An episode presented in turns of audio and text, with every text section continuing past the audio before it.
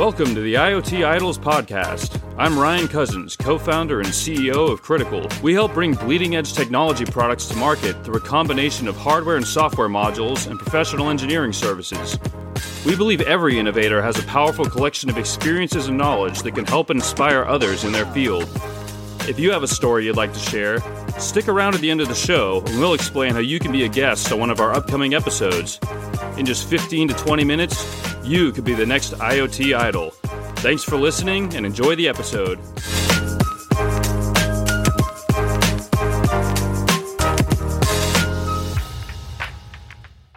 Hey, everybody, welcome to another episode of IoT Idols Innovators to Watch. I'm your host, Ryan Cousins, co founder and CEO of krtkl.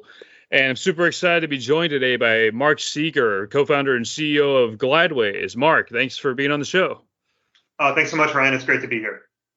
Yeah, so just uh, to start off, how about you just give us a quick overview of uh, what Glydways is all about, kind of how you guys started out, what you guys uh, your main mission is, and we can kind of take it from there. Sure, sure. So so we've been around for about five years. Most of that has been in stealth mode, and and when I founded the company, it really came out of an intersection of two ideas. One was just how broken public transportation is in terms of the economics, the technology, the experience, the availability or lack of availability uh, in many places. But but but coupled with a love for public transportation for what it does. I mean, public transportation, you know, is is really one of the best uh, uh, um, examples of us investing in ourselves to provide more access of opportunity to more people. You know, it's one of the best ways we can invest in ourselves to to provide better access to employment, affordable housing, education, care, commerce, all those all those things that add value to people's lives. Um, but but you know, my background is I'm Dutch American. I spent a third of my life in Europe, a third of it here in, in the U.S., and a third of it in Asia. And so I've seen different aspects of approaches to public transportation, some better and, and some not so good. But but what I found is that the desire and the need for public transportation is really strong right? The need for it is there. You only have to be stuck in a traffic jam to wish that there was something else, right? As part of your daily commute. Public transit is a great example of it. But just how little of it there is, and what is there is so poor uh, and, and so bad at, at, at uh, providing equity of opportunity. And so you then start to ask yourself, well, why is it? How come this is, right? How can we be in, in the 2020s where, where we are still suffering, uh, frankly, from train technology, which is, you know, 200 years old, um, and, and bus technology and things that just really don't cut it and and when you go through that, you learn something pretty shocking. And the first thing I learned was that um, that the the one of the roles of public transportation is to provide equity of opportunity, right? Access uh, for more people. But part of it is like sort of an engineering approach, which is I have a huge population of people I have to move in a short amount of time because we all kind of go to work at the same time or, or, or come home at the same time, right? It's just a it's a tough engineering problem to solve. And the crazy thing is, despite all the ingenuity and innovation in the world, the human race, right, our society has only come up with one technology to solve that problem of moving a large population of people in a short amount of time. And that's rail tech or, or, or train technology of one kind or another. And that's what we have. There's literally never been anything else. And if you say, well, okay, well, what's wrong with that? Well, every train on earth loses money with every single ride. I mean, that's just, that's crazy, right? The more people you move, the more money you lose, and and, and who is who's losing the money? Well, it's you and me and all of your listeners as as taxpayers. So that's just inherently unsustainable, right? It's a clashing clashing uh, forcing function. The the society wants you to move more people, but the more people you move, the more money you lose, and it, it's crazy. And the other problem you learn is that to build rail or bus systems as well, the the cost is enormous. I mean, in in California, where where, where we're based uh, the the BART, the Bay Area Rapid Transit, uh, the, the the train system we have here, is costing 1.5 billion dollars per mile to build, hmm. which just means that the dollars involved are, are what I call scientifically bonkers crazy. and so, you know, what you end up with is a world where not very little rail can be built because no one can afford it. And if you want to take a real step back, the, the numbers, and obviously I have these numbers at my fingertips because this has been my life for the last six years. Uh, when I since more or less when I founded the company till now. But uh, there's roughly 4,500 cities on Earth that are of a size and a population density to need a mass transit public system, public transportation system. Less than 200 have one. 178 hmm. cities. That's 4% of the market is served by a technology or a product base that loses money with every single ride and costs a billion dollars a mile in some countries to build. And so you're like, well, th- surely we can do better, right? Surely we can do better. And and that was really where we came from. We we, we came from the perspective of loving public transportation, which not everybody says, right? We, we do love it, um, but wanting to make it better across a couple fronts. And those fronts are we want to be able to build more with less. So let's just bring the costs way way down. Um, but let's boost the experience because yeah, some trains are nice, but not all of them are. Some buses are okay, but not all of them are. Certainly not here in the U.S. And so, you know, how do we cut costs, make the the the experience better, cut the carbon footprint dramatically? I don't need to tell you you and your listeners that that the carbon crisis is a excuse me, the climate crisis is an enormous crisis that has to be solved. Um, oops, sorry, my phone's ringing there. Um, but but we want to do all those things and serve more people right? At the end of the day, this is about equity of opportunity, and, and that's really, really important. So, wrap all that up together. How do you do that? And what we've stumbled upon is an idea that is older than I am. Uh, people have been trying to do what I'm about to describe and what we've been able to do since the 1950s. That's as far back as I can see, anyway. Um, both in the U.S. and in France and the U.K. and various other countries, they've all tried to do it. And what we what we're doing is we're doing the exact opposite of what a bus or a train does.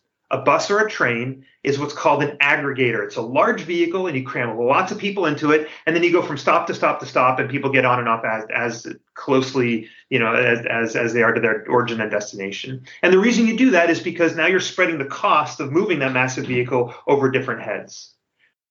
Okay, that makes sense. That comes that, that kind of thought process comes out of the industrial revolution, right? The aggregation of factories and so forth. The problem is, well, what if your train isn't fully loaded or you have half the seats empty on a bus? Well, now your unit economics, the dollars per person per mile traveled, they're spread over fewer people, and you get very quickly into loss making territory because your fixed costs are still the same. You're just spreading it out over less people with a very low ticket price. And so, what we've invented is an idea that disaggregates mobility. Um, the, the analogy I like to use is we packetize people the way the internet packetizes data. So instead of a large data file, you chop it up into small packets and you route those packets intelligently across your network, depending on what is the quickest and most efficient way to, to, to get the data to where it needs to go. Well, we do the same thing. So for us, what that means with people uh, is that every passenger, uh, whether it's a person or a family or maybe colleagues, you and I might travel together. So every party gets their own vehicle. So no ride sharing, their own vehicle on demand and it's point to point. Picks you up where you are, drops you off where you want to go, and never stops in between. So no train stations or bus stations or any of that. And so if you take a step back, basically what we do is we we give an Uber-like experience on demand, private, and all that, but at the price of a subway. So we keep our tickets exactly the same as mass transit fares are today. So a couple bucks a ride, depending on where you are. Um, but you get your own vehicle on demand 24 7. And so what you're doing is you're going from a small fleet of large vehicles to a large fleet of small vehicles. And why that's important is because when your vehicle shrinks, your supporting infrastructure shrinks. And when you're supporting infrastructure shrinks, your costs come way, way, way down. So we're about one tenth the cost, about 90 to 95% cheaper to build than a commensurate, say, rail system or, or even a bus system. So costs come down. The experience is going way up because it's sort of an Uber like private car experience, right? Which is generally what people want. Um, but by keeping prices the same, we can actually bring our cost to deliver the ride lower than the revenue we get by selling a ticket. Meaning we have money left over meaning we're profitable operationally which the world hasn't seen since world war one. That was the last time a, a public transit system really broke even right? A train system really broke even was before world war one. And why is that important? That's important because what we do with the profitability that's left over is use a huge chunk of that to pay for the infrastructure that we have to build why is that important? Well, now we can go to cities, municipalities, and even private institutions and say, we will build this thing for you and solve your traffic problems and your social and economic equity problems and provide all this value at zero cost to you. No more taxpayer subsidy to build it, and no more taxpayer subsidy to make up the gap between the revenue you get by selling a ticket and the actual cost of delivering a ride. And that then makes complete changes the process where you go from it takes 20 years to to propose and build a bus line or a train line, which I think is generous. Usually it's like 40 or 50 years, or in New York's case, 99 years to build the Second Avenue subway line, right? And who knows how long it's going to take in San Francisco to build the uh, the, the, market extension, um, to 20 months. 20 months. And the city pays nothing. And yet we add a lot of value doesn't stop there though. There's two more things I want to mention because th- this is a complicated problem, right? There's a reason why why why this problem has, has been so stagnated for so long, and it's because of the complexity.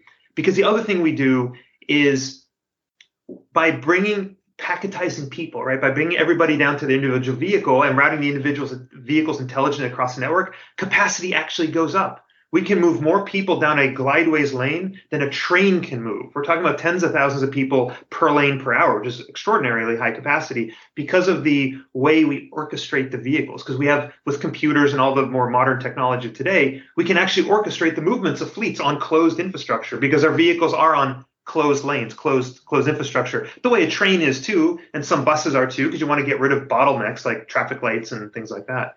Um, so we can move a huge amount of of capacity and we can dramatically reduce our carbon footprint. How do we do that? Well, it, it's really obvious. Our vehicles are small, so we're just moving less weight, right? And so our energy efficiency is much higher, uh, our energy utilization is much lower.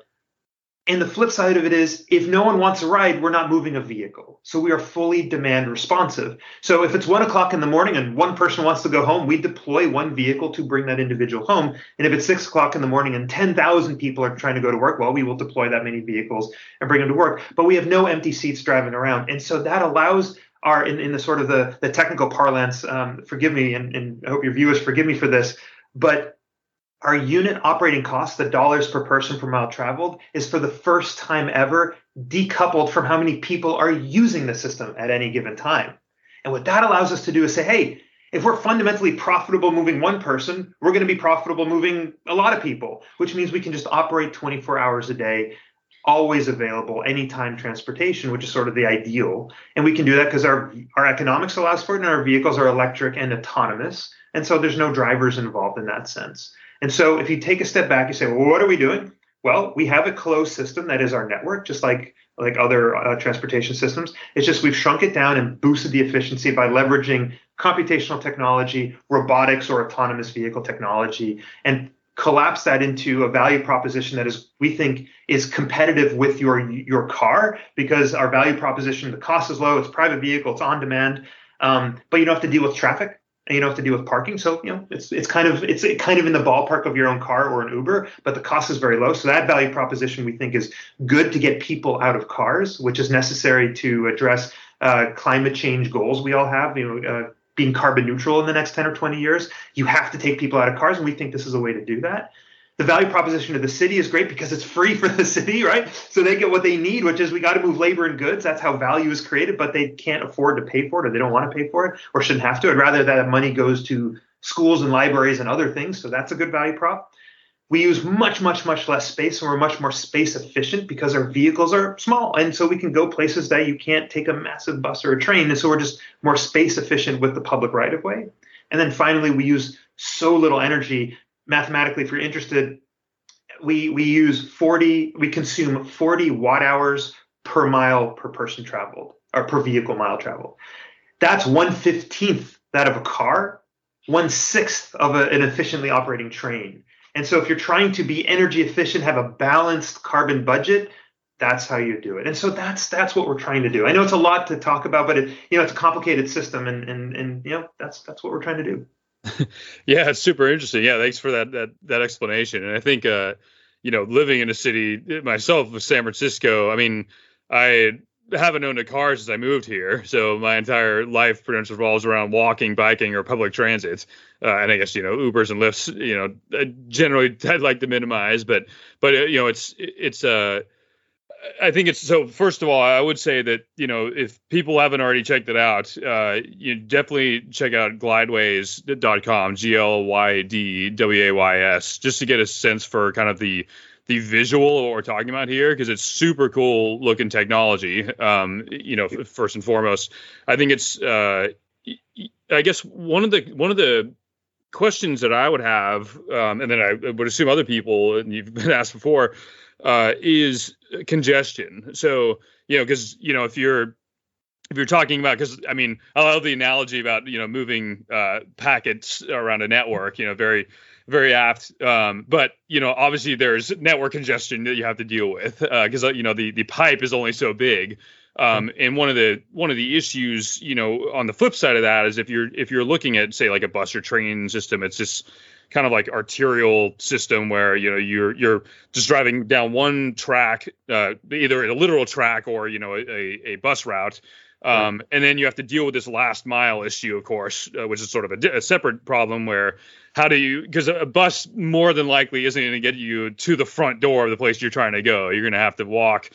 It could be two minutes or it could be 20 plus minutes, you know, depending on exactly where you're going and all that. So I guess sort of balancing those things where you're you're trying to um, both lighten the congestion and all that, the energy consumption and everything on the road, while also providing the maximum amount of uh, you know efficiency and service to the the, the actual user. Uh, they they see the per the bit that you're transporting, so to speak. Um, mm-hmm. How do you kind of balance all those things? How, how's that kind of looking? Sure, that, that that's a great question, um, and I, and I love this topic because it really gets into something people can connect to. Because we've been on roads, we've been in, in traffic jams, right? We've been in buses, we've been on trains, and you know, so so I think people have a good intuitive feel for the the sort of the the dynamics of the world, right, so to speak.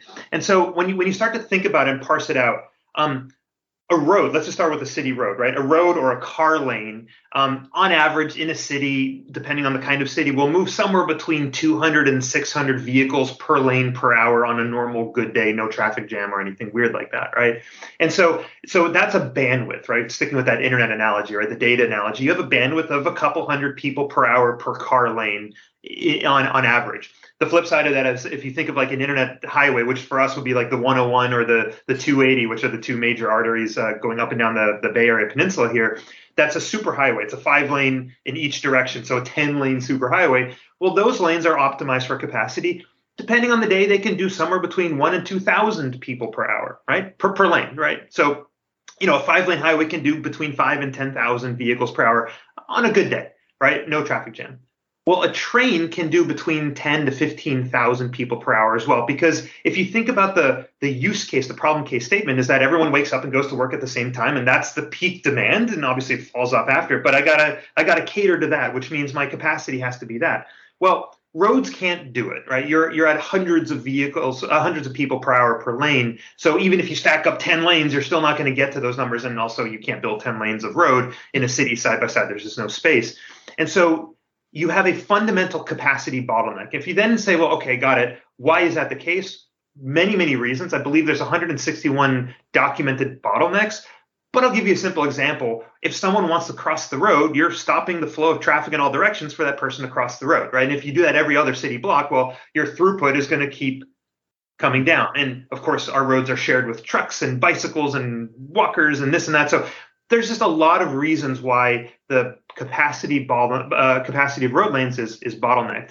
And it has to do with the infrastructure, not is it a human driving it or an autonomous vehicle. Yes, autonomous vehicles are slightly better, uh, but so you get a slight boost, but not orders of magnitude, right? You're going from hundreds where you need 10,000, right? That kind of number. So, so the problem starts with that.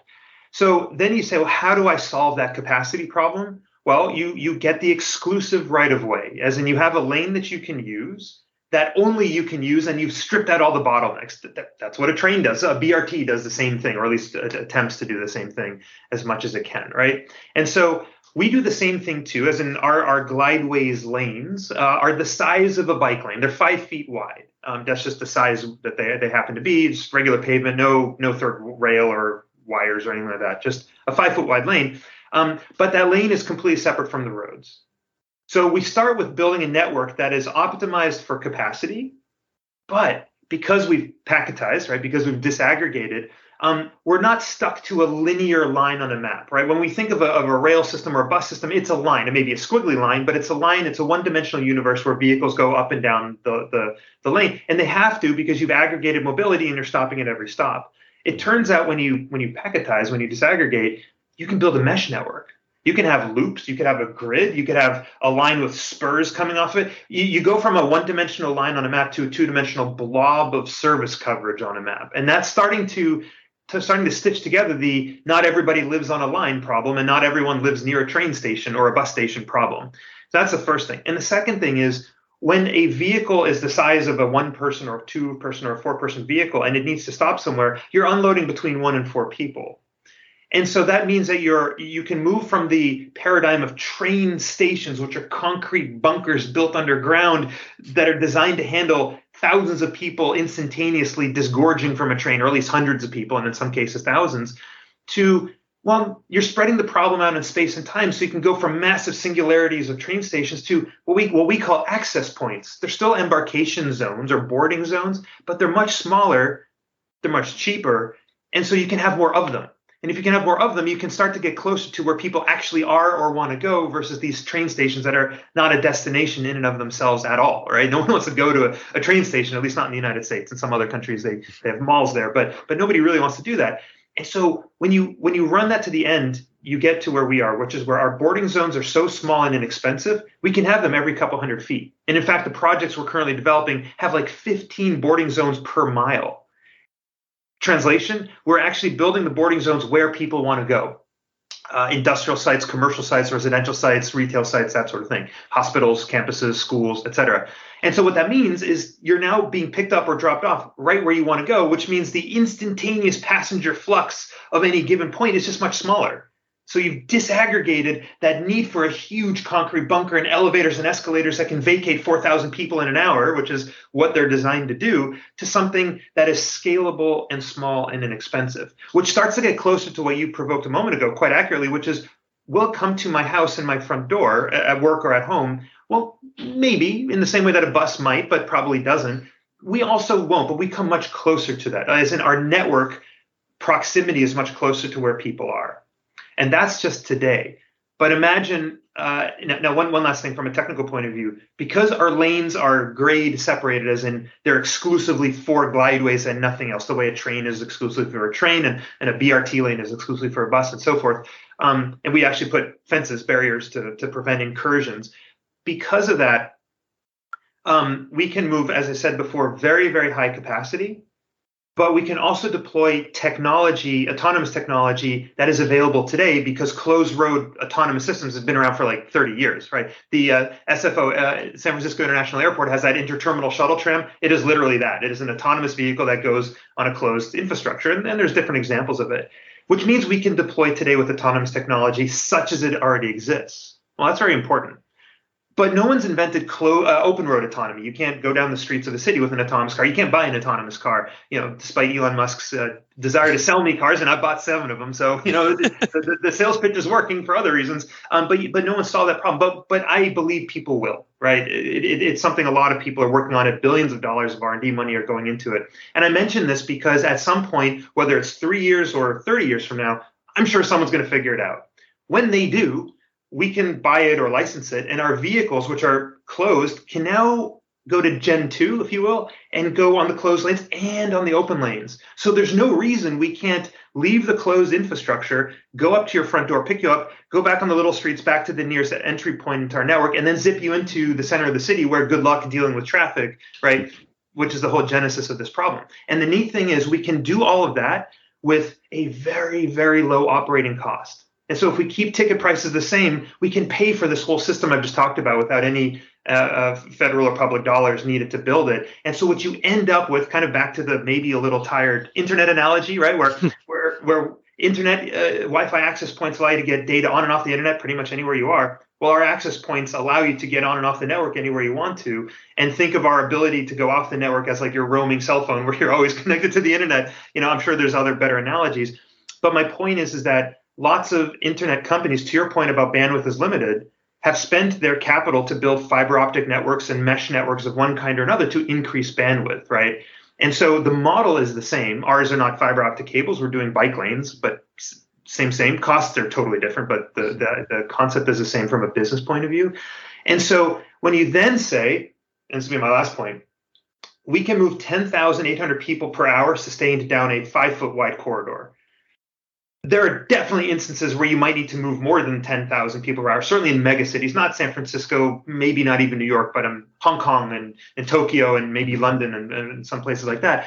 What you can now do is say, well, if I'm not limited to a line where I have to force everybody down that trunk line, but I have a, a mesh or a bunch of loops, I can now intelligently say, hey, you're in that vehicle for right now, you're best to go that route and you're best to go that route. And so what you end up is what the internet does, which is a perfect, ideally a very perfect balance of supply and demand vis-a-vis bandwidth or vis-a-vis capacity utilization. And so what you now have is if you take a, a section of road or a section of train track, um, you get a train that goes by every couple of minutes. Most of the time that track is sitting there completely unused costing you know a billion dollars per, per mm-hmm. mile right? Totally underutilized except for that one train that goes every couple of minutes. Well what we do is we do the reverse. We ensure that every section of Glydways lanes are utilized continuously. Now obviously if not a lot of people are moving then we're not going to deploy a lot of vehicles because we're demand responsive. But in morning or evening peak uh, peak demand hours peak commuting hours we're using all of our infrastructure. Our utilization efficiency is very high. And that's how we're spreading the problem out. We're, we're flattening the curve, if you want to think of it as a supply and demand curve, which just adds to the economic model and the energy model. Yeah, super interesting. And you totally right my mind about the uh, the autonomy piece, which is you know how do you because obviously that is a challenge that everyone in the world is you know a lot of dollars being put into that whole thing. But I think yeah. it's a super interesting model where you have a a road based autonomous technology that can be confined to a uh, a closed circuit, if you will, basically like a, a, a relatively known environment. Um, there's obviously always you know going to be the the you know what do we do if there somebody hops over the fence or whatever random thing, but obviously th- that's a totally different magnitude of problem than it's just you're open on the open road kind of thing. And I, I think that's it's interesting, like you're mentioning these these uh, because the cost presumably to you know designate you're not i mean installing quote unquote but to designate a a lane or a given piece of road as a Glydways lane uh, is way lower than you know obviously a train a rail system would be of course uh, but even rerouting bus lines all over the place isn't something that just you can just do on a whim especially if you're talking about electrified you know buses like we have in san francisco or overhead power and all these these things. I think it's interesting to be able to keep that that flexibility both with the dedicated lanes and also in the future be able to have that like that you know door to door service so to speak um, when that technology is available. So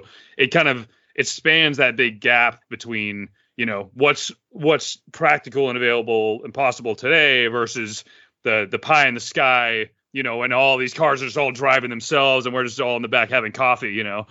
Uh, or taking I, mean, I guess, yeah, I guess so. That's I guess the the next question. We'll probably probably wrap it up a little bit after this, but um, I, from for for you guys, what is your uh, kind of time frame and, and kind of rollout schedule? Uh, I'd just be kind of curious. Do you have pilot programs going in any cities, or uh, like how how big are you trying to scale? How fast? Like, I'm just kind of curious. Like, what is your what is your kind of market expansion approach uh, to all that side of things?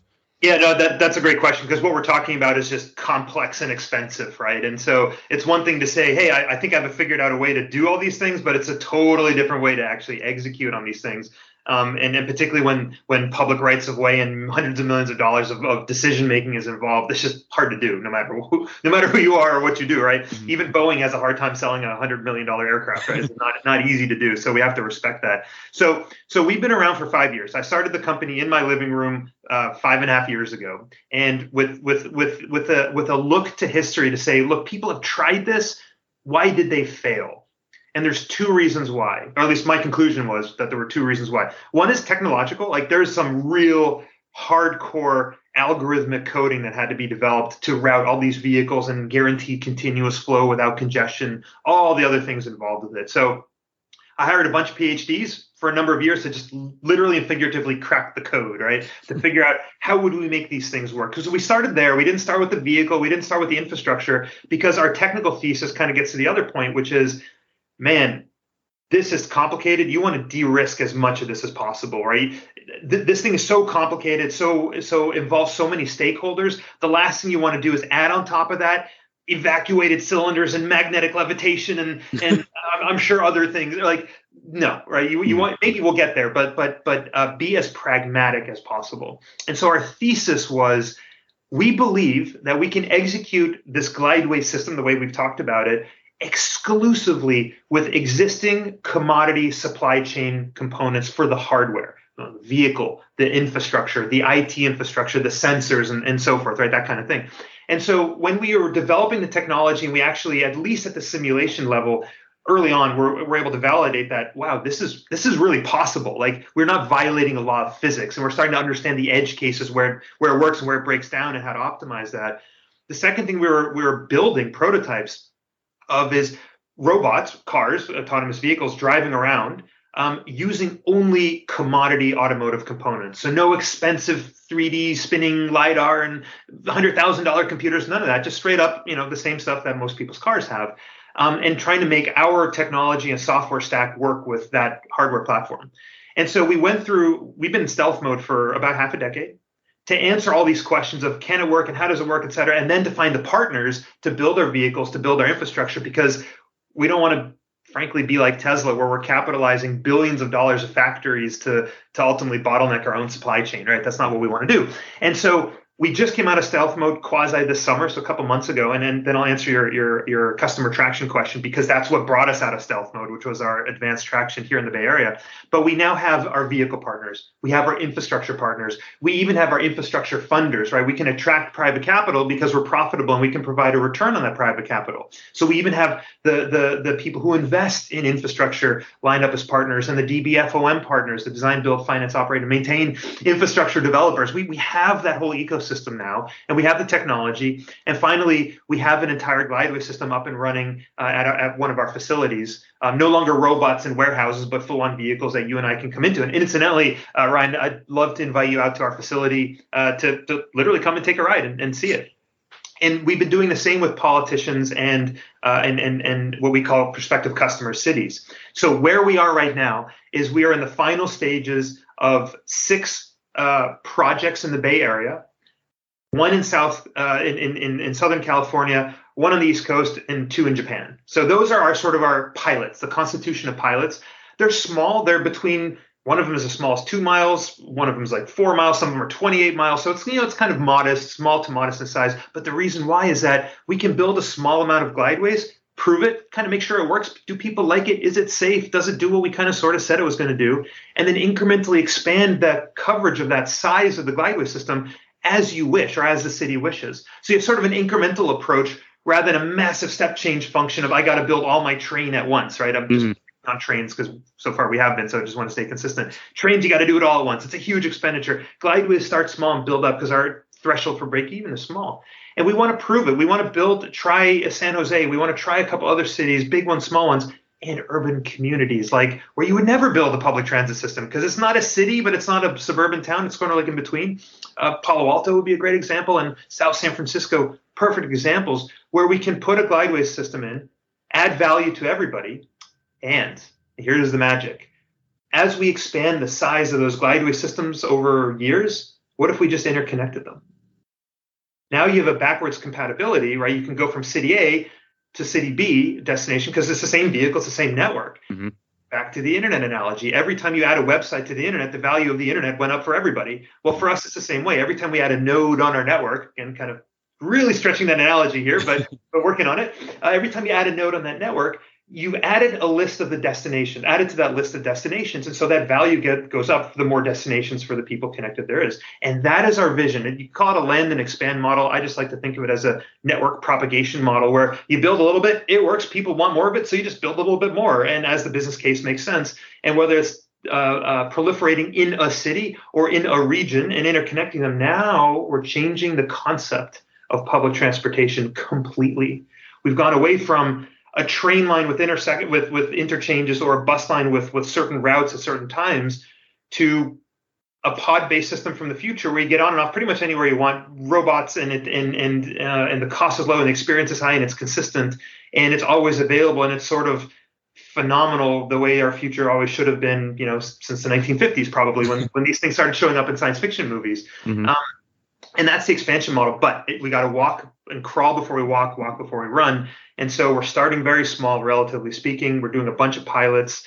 They should all be up and running uh, within the next three to five years, depending on the city, depending on, frankly, COVID that has delayed supply chains and other weird little things here and there. But I would say no later than 2025, we'll have a couple of these systems up and running for the public.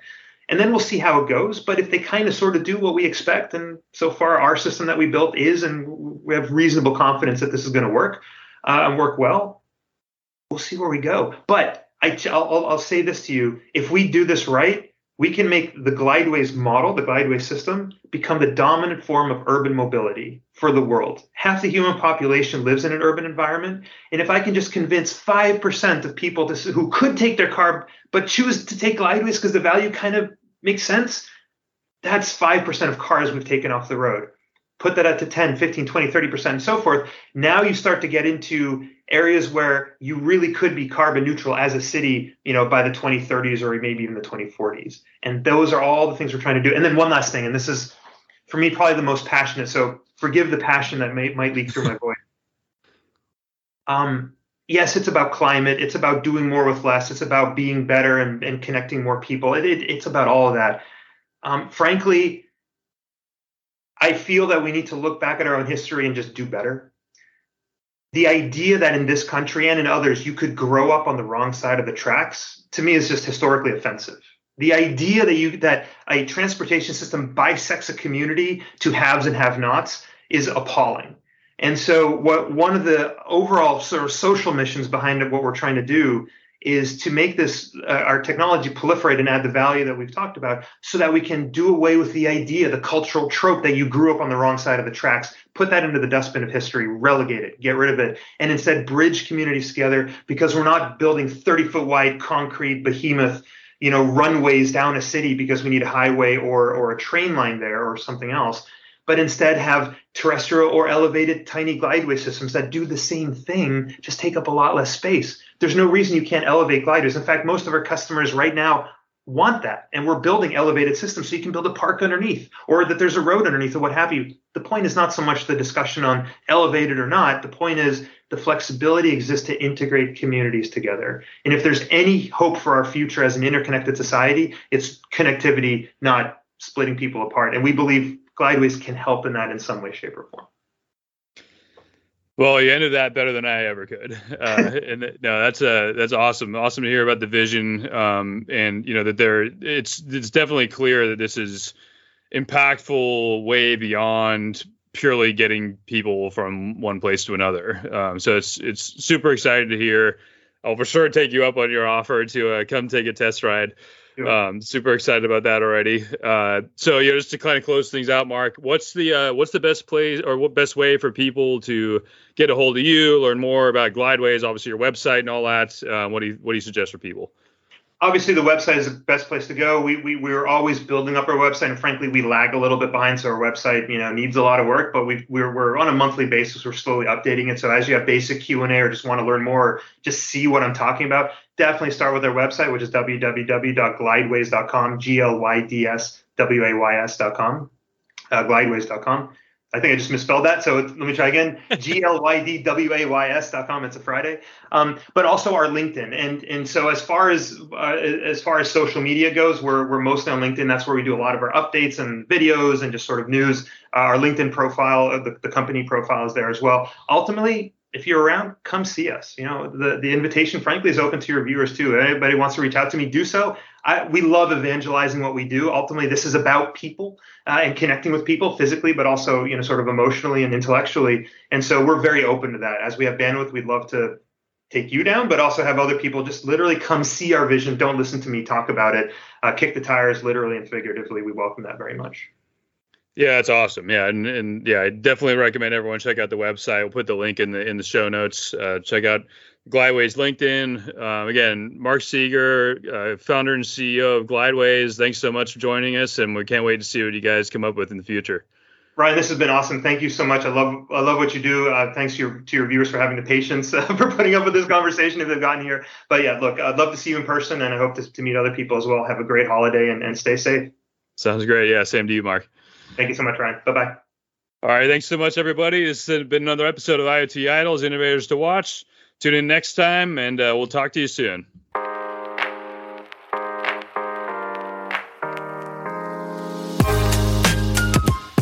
Hey, this is krtkl CEO Ryan Cousins again. Thanks for listening to this episode of the IoT Idols podcast. If you're an accomplished engineer, inventor, product manager, or technology entrepreneur and would like to be featured on an upcoming episode, please go to krtkl.com slash podcast slash apply. That's krtkl dot com slash podcast slash apply. If you enjoyed this episode, please tell a friend or share it on social media and leave us a review wherever you get your podcasts. If you know someone you'd like to have us interview, let them know about the show or tag them on social media using the hashtag IoTIdols. We're always looking for great guests eager to share their stories with our audience. We're regularly posting new episodes, so make sure you subscribe to our podcast, follow us on social media, and join our mailing list at krtkl.com. Thanks again for listening, and until next time, be excellent.